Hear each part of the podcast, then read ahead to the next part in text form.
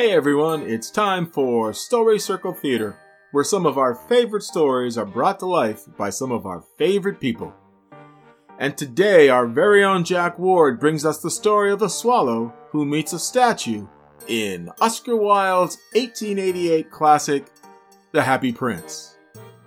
So join the circle, get comfortable, and enjoy The Happy Prince.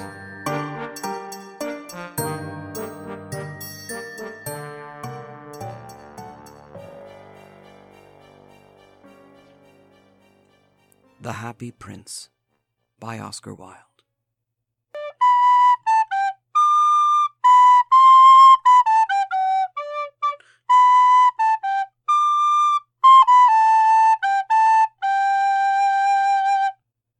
High above the city on a tall column stood the statue of the Happy Prince. He was gilded all over with thin leaves of fine gold. For eyes he had two bright sapphires, and a large red ruby glowed on his sword hilt. He was very much admired indeed. He is as beautiful as a weathercock, remarked one of the town councillors. Why can't you be like the happy prince? asked a sensible mother of her little boy who was crying for the moon. The happy prince never dreams of crying for anything. He looks just like an angel, said the charity children as they came out of the cathedral in their bright scarlet cloaks and their clean white pinafores. How do you know? said the mathematical master. You have never seen one. Ah, but we have in our dreams, answered the children. One night there flew over the city a little swallow. His friends had gone away to Egypt six weeks before, but he had stayed behind, for he was in love with the most beautiful reed. After they had gone, he felt lonely and began to tire of his lady love. I admit that she is domestic, he said, but I love traveling, and my wife consequently should love traveling also. Will you come away with me? he said finally to her, but the reed shook her head. You have been trifling with me, he cried. I am off to the pyramids. Good-bye. And he flew away. All day long he flew, and at night time he arrived at the city. Where shall I put up? he said. Then he saw the statue on the tall column. I will put up here, he cried. So he lighted just between the feet of the happy prince. I have a golden bedroom, he said softly to himself as he looked round and he prepared to go to sleep. But just as he was putting his head under his wing, a large drop of water fell on him. What a curious thing, he cried. There is not a single cloud in the sky, and yet it's raining. Then another drop fell. What is the use of a statue if it cannot keep the rain off? he said. I must look for a good chimney pot, and he determined to fly away. But before he opened his wings, a third drop fell, and he looked up. The eyes of the happy prince were filled with tears, and tears were running down his golden cheeks. Who are you? he said. I am the happy prince. Why are you weeping then? said the swallow. When I was alive and had a human heart, answered the statue, I did not know what tears were, for I lived in the palace of Sans Souci, where sorrow is not allowed to enter. My courtiers called me the happy prince. So I lived, and so I died. And now that I'm dead, they have set me up here so high that I can see all the ugliness and all the misery of my city, and though my heart is made of lead, yet I cannot choose but weep. Far away in a little street there is a poorhouse. One of the windows is open, and through it I can see a woman seated at a table. She is embroidering passion flowers on a satin gown for the loveliest of the Queen's maids of honor to wear at the next court ball. In a bed in the corner of the room, her little boy is lying ill. He has a fever, and he's asking for oranges. His mother has nothing to give him but river water, so he is crying. Swallow, swallow, little swallow, will you not bring her the ruby out of my sword hilt? My feet are fastened to this pedestal, and I cannot move. I am waited for in Egypt, said the swallow. My friends are flying up and down the Nile and taking to the large lotus flowers. Swallow, swallow, little swallow, said the prince. Will you not stay with me for one night and be my messenger? The boy is so thirsty, and the mother so sad. I don't think I like boys, answered the swallow. Last summer, when I was staying at the river, there were two rude boys, the miller's sons, who were always throwing stones at me. But the happy prince looked so sad that the little swallow was sorry. It's very cold here, he said, but I will stay with you one night and be your messenger. Thank you, little swallow, said the prince. So the swallow picked out the great ruby from the prince's sword and flew away with it in his beak over the roofs of the town. He passed by the cathedral tower where the white marble angels were sculptured. He passed by the palace, and a beautiful girl came out in the balcony with her lover. How wonderful the stars are, he said to her. I hope my dress will be ready in time for the state ball, she answered. I have ordered passion flowers to be embroidered on it, but the seamstresses are so lazy. He passed over the river, and at last he came to the poorhouse and looked in. The boy was tossing feverishly on his bed, and the mother had fallen asleep. She was so tired. In he hopped and laid the great ruby on the table beside the woman's thimble. Then he flew gently round the bed, fanning the boy's forehead with his wings. How cool I feel, said the boy. I must be getting better. Then the swallow flew back to the happy prince and told him what he'd done. It is curious, he remarked, but I feel quite warm now, although it is so cold. That is because you have done a good action, said the prince. And the little swallow began to think, and then he fell asleep. Thinking always made him sleepy. When day broke, he flew down to the river and had a bath. Tonight I go to Egypt, he said in high spirits at the prospect. He visited all the public monuments and sat a long time on top of the church steeple. When the moon rose, he flew back to the happy prince. Have you any commissions for Egypt? he cried. I am just starting. Swallow, swallow, little swallow, said the prince. Will you not stay with me one night longer? I am waited for in Egypt, answered the swallow. Swallow, swallow, Little swallow, said the prince. Far away across the city, I see a young man in a garret. He is leaning over a desk covered with papers. He's trying to finish a play for the director of the theater, but he is too cold to write any more. There is no fire in the grate, and hunger has made him faint. I will wait with you one night longer, said the swallow, who really had a good heart. Shall I take him another ruby?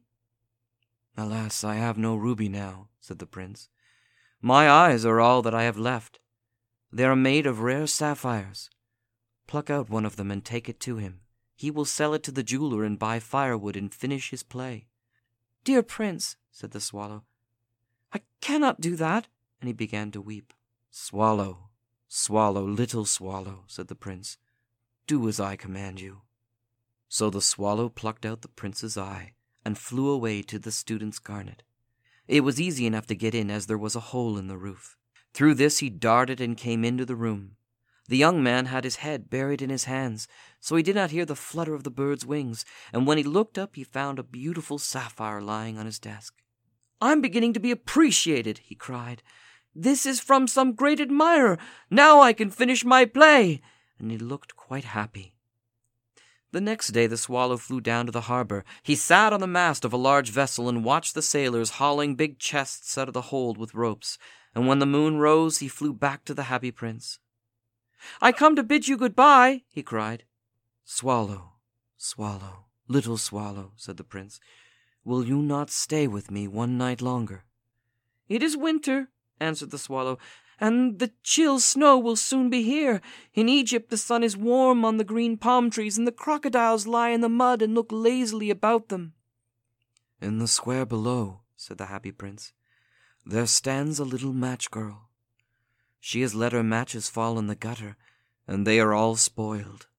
Her father will beat her if she does not bring home some money, and she is crying. Pluck out my other eye and give it to her and her father will not beat her. I will stay with you one night longer, said the swallow, but I cannot pluck out your eye. You would be quite blind then. Swallow, swallow, little swallow, said the prince.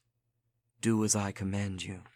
So he plucked out the prince's other eye and darted down with it. He swooped past the match girl and slipped the jewel into the palm of her hand. What a lovely bit of glass! cried the little girl, and she ran home laughing. Then the swallow came back to the prince. You are blind now, he said, so I will stay with you always. No, little swallow, said the poor prince. You must go away to Egypt. I will stay with you always, said the swallow, and he slept at the prince's feet. All the next day he sat on the prince's shoulder and told him stories of what he'd seen in strange lands. He told him of the red ibises who stand in long rows on the banks of the Nile, of the Sphinx who is as old as the world itself and lives in the desert, of the merchants who walk slowly by the side of their camels and carry amber beads in their hands. Dear little swallow, said the prince, you tell me of marvelous things, but more marvelous than anything is the suffering of man and of woman.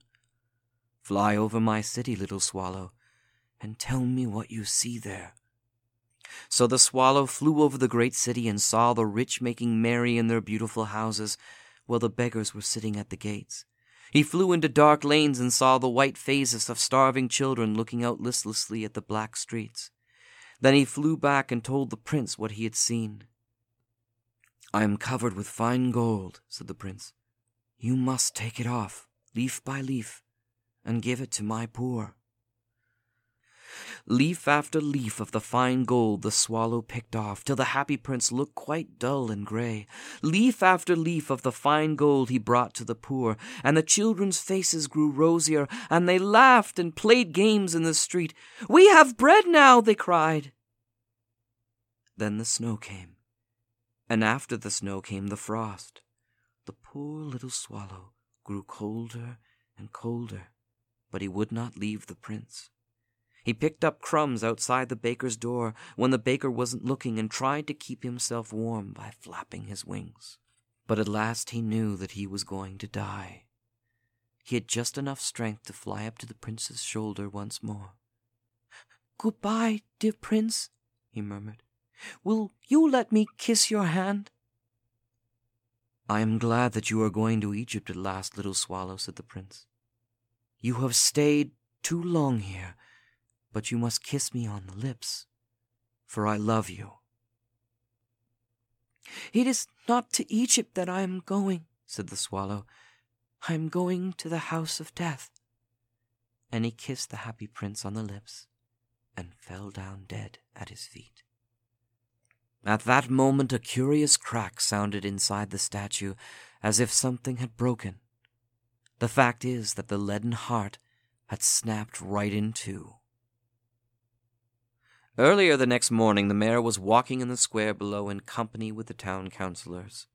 As they passed the column, he looked up at the statue. Dear me, how shabby the happy prince looks, he said. How shabby indeed, cried the town councillors. And here is actually a dead bird at his feet, continued the mayor. We must really issue a proclamation that birds are not to be allowed to die here. And the town clerk made a note of the suggestion so they pulled down the statue of the happy prince. As he is no longer beautiful, he is no longer useful, said the art professor at the university. Then they melted the statue in a furnace. What a strange thing, said the overseer of the workmen at the foundry. This broken lead heart won't melt in the furnace. We must throw it away. So they threw it on a dust heap where the dead swallow was also lying. Bring me the two most precious things in the city, said God to one of his angels. And the angel brought him the leaden heart and the dead bird. You have rightly chosen, said God, for in my garden of paradise this little bird shall sing for evermore, and in my city of gold the happy prince shall praise me.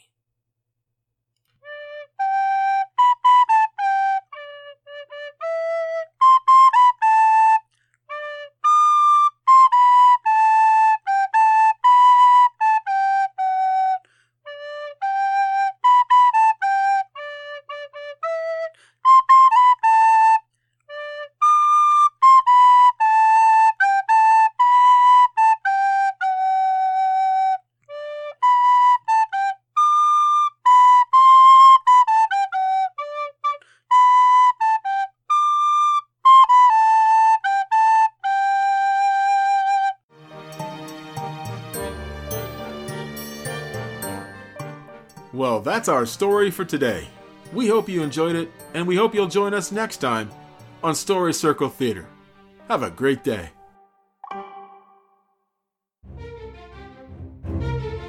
This has been an Electric Vicuna production.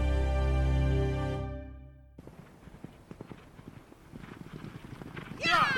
Yeah! Whoa! Yeah! Amigos!